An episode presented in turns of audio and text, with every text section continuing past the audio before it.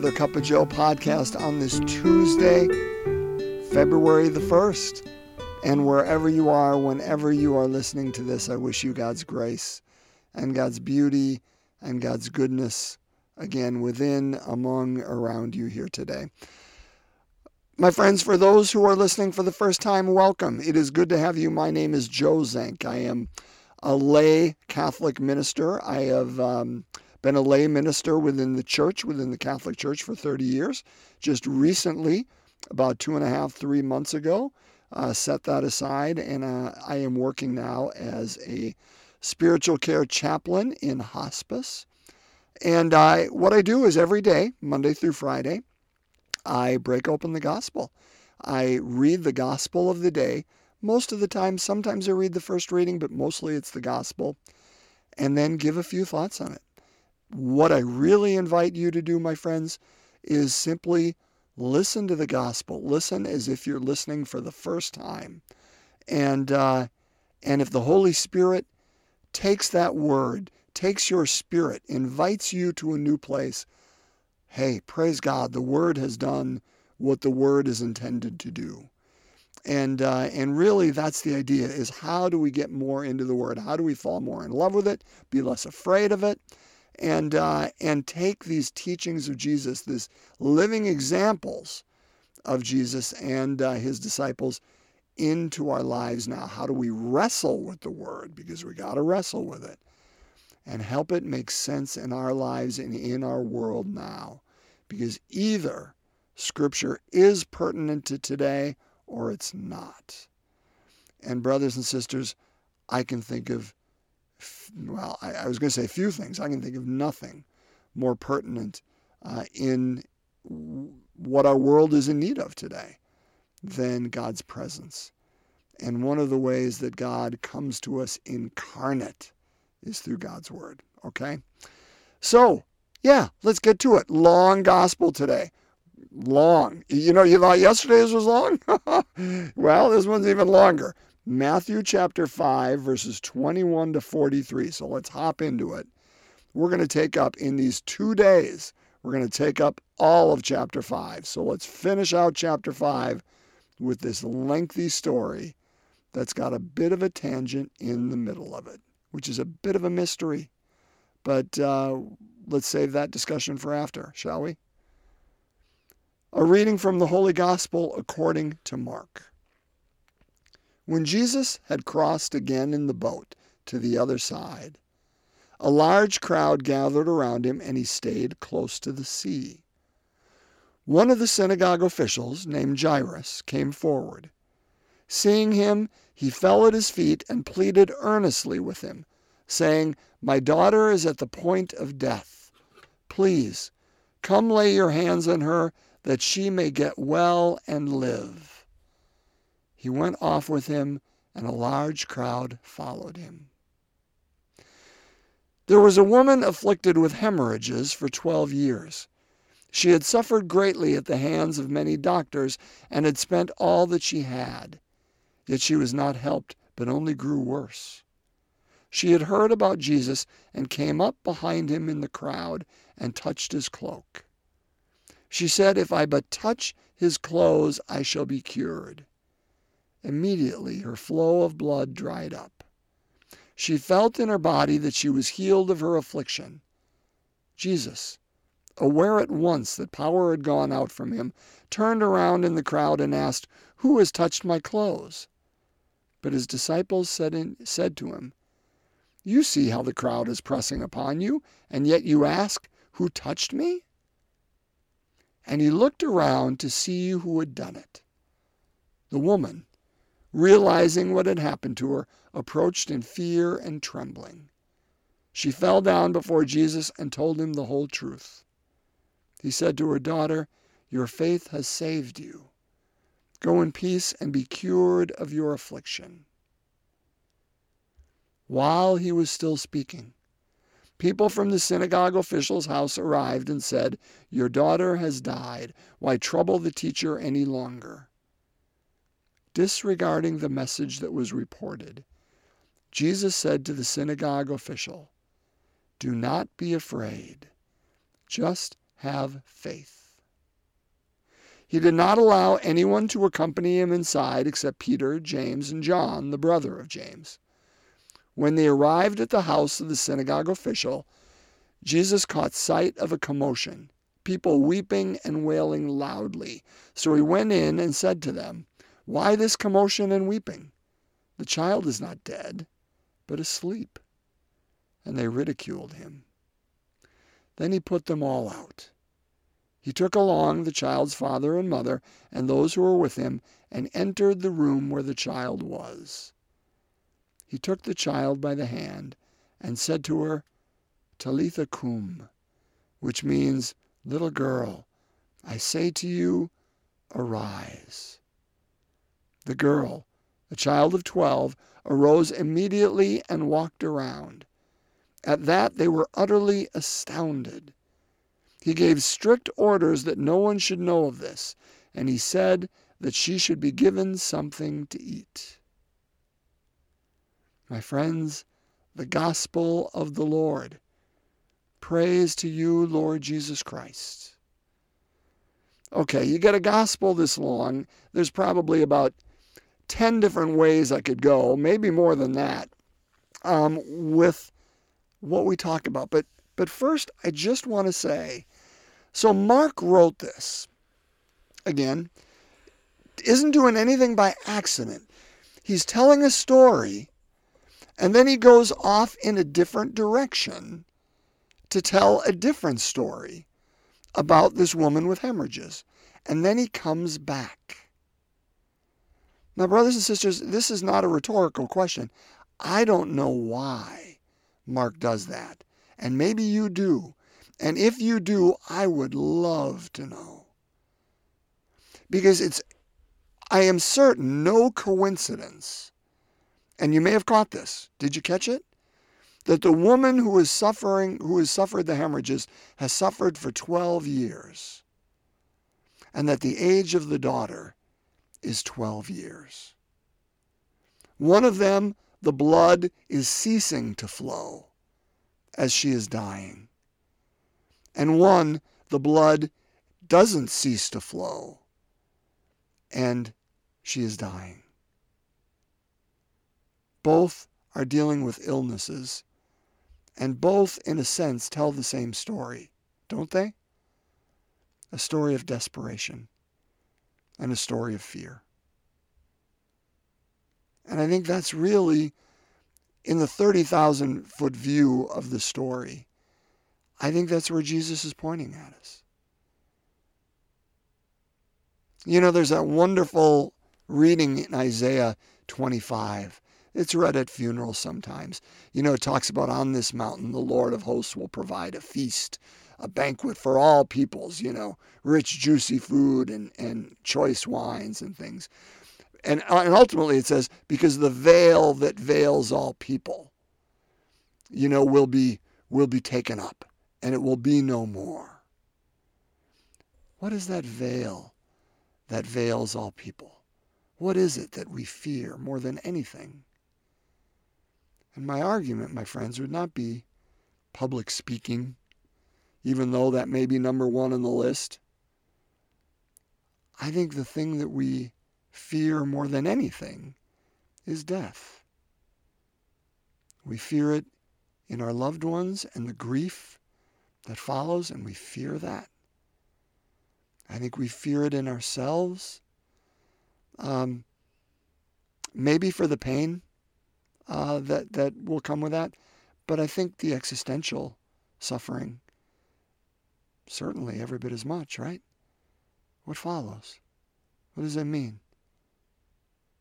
And I think both of these stories point in the same direction. They point to a place where you know what? We're going to try every means necessary to, to bring about healing and hope until we can't avoid it anymore. And we fall on our knees in front of God. Both of them did, didn't they? Seeing Jesus, Jairus fell at his feet and pleaded earnestly with him, saying, My daughter is at the point of death. Please come lay your hands on her, that she may get well and live. The woman, realizing that the jig is up, approached Jesus in fear and trembling and fell down before Jesus and told him the whole truth. Daughter, your faith has saved you. I would argue that their faith, the faith of Jairus and the faith of the hemorrhaging woman, saved both. And at least, at least in a couple of ways. Brothers and sisters, I think this shows desperate times call for desperate measures. And both of these situations are desperate. Boy, if I could just touch his robe, if I could touch it, you know, I've been dealing with this for how long? If only I could touch his robe, I'm going to be okay. Oh, if only this man can come, my daughter who is 12 can stop dying and live. And they both fall at the feet. And, uh, brothers and sisters, I honestly think when we have stopped chasing after every other remedy and every other hope and every other thing that gives us life that we may live because we think it's going to make us live, or, or every other thing that we bestow upon our children uh, and, and we think that that will help them live, but it doesn't when we realize that there's only one thing. And when we have come to the end of those searches, come to the end of ourselves, come to, we've got no other hope, that we fall on our feet before God. That God, that faith becomes our salvation. Because we see what we've been searching for the whole time right? We, we, we are in the midst of the storms of life and we think we are about ready to crash on the shoals and we, and we in desperation, fall on our knees before our God and realize that's not the shoals. That's a harbor. And, and I would argue that the woman was doubly her faith saved her, not only because in desperation she was brought to Jesus, but in the midst of his searching and looking and saying, Who did it? She had to come to a decision. She had to come to a decision. She could have just ducked out. She could have, right? The crowd was immense. She could have gone on her way. She knew the power had, had already healed her. But she had to come to a decision, brothers and sisters, of if our God could be trusted.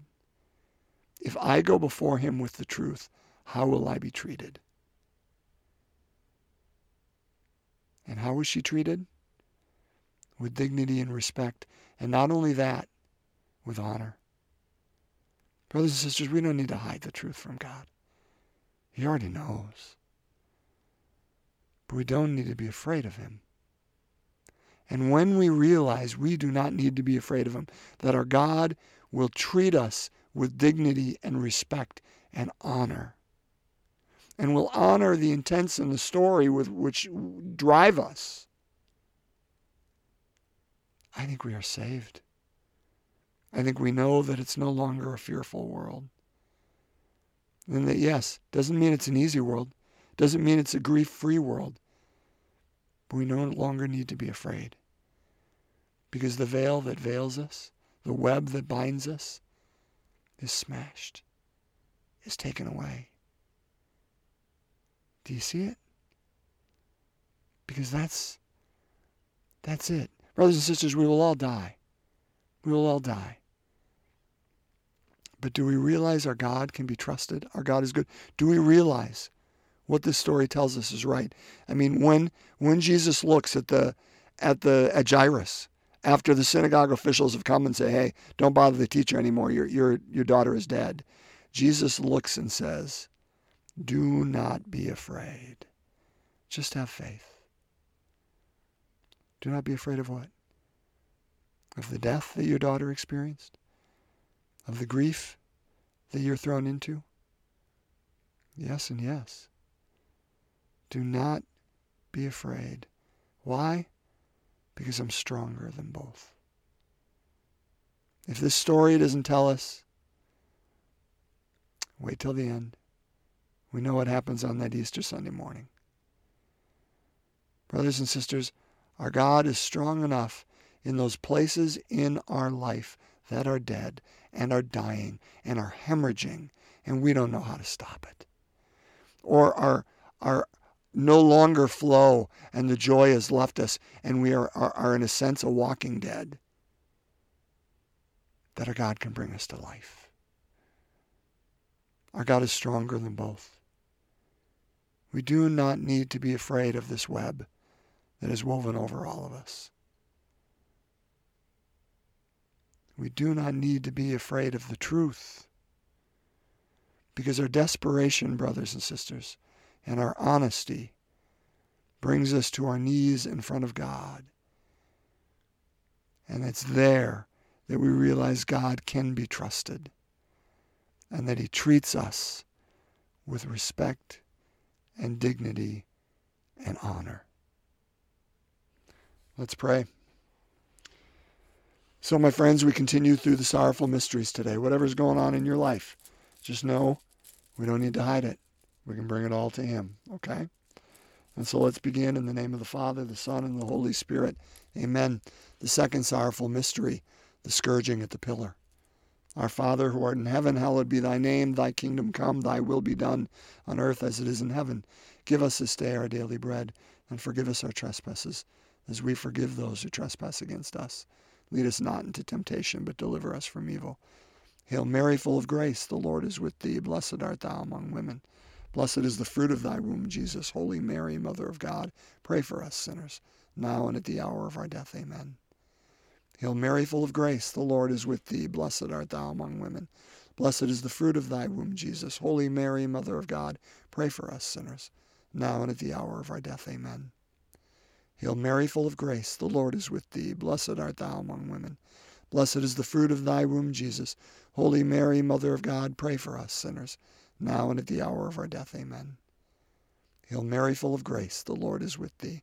Blessed art thou among women. Blessed is the fruit of thy womb, Jesus. Holy Mary, Mother of God, pray for us sinners, now and at the hour of our death. Amen. Hail Mary, full of grace, the Lord is with thee. Blessed art thou among women. Blessed is the fruit of thy womb, Jesus. Holy Mary, Mother of God, pray for us sinners, now and at the hour of our death. Amen. Hail Mary, full of grace, the Lord is with thee. Blessed art thou among women. Blessed is the fruit of thy womb, Jesus. Holy Mary, Mother of God, pray for us sinners, now and at the hour of our death. Amen. Hail Mary, full of grace, the Lord is with thee. Blessed art thou among women. Blessed is the fruit of thy womb, Jesus. Holy Mary, Mother of God, pray for us sinners, now and at the hour of our death. Amen. Hail Mary, full of grace, the Lord is with thee. Blessed art thou among women. Blessed is the fruit of thy womb, Jesus. Holy Mary, Mother of God, pray for us sinners, now and at the hour of our death. Amen. Hail Mary, full of grace, the Lord is with thee. Blessed art thou among women. Blessed is the fruit of thy womb, Jesus. Holy Mary, Mother of God, pray for us sinners, now and at the hour of our death. Amen. Hail Mary, full of grace, the Lord is with thee. Blessed art thou among women. Blessed is the fruit of thy womb, Jesus. Holy Mary, Mother of God, pray for us sinners, now and at the hour of our death. Amen. Glory be to the Father, and to the Son, and to the Holy Spirit, as it was in the beginning, is now, and ever shall be, world without end. Amen. O my Jesus, forgive us our sins, save us from the fires of hell, lead all souls to heaven, especially those in most need of thy mercy. In the name of the Father, Son, and Holy Spirit. Amen. My friends, thanks for breaking open God's Word with me today. Blessings on your Tuesday or whenever you listen to this, and God's peace to you.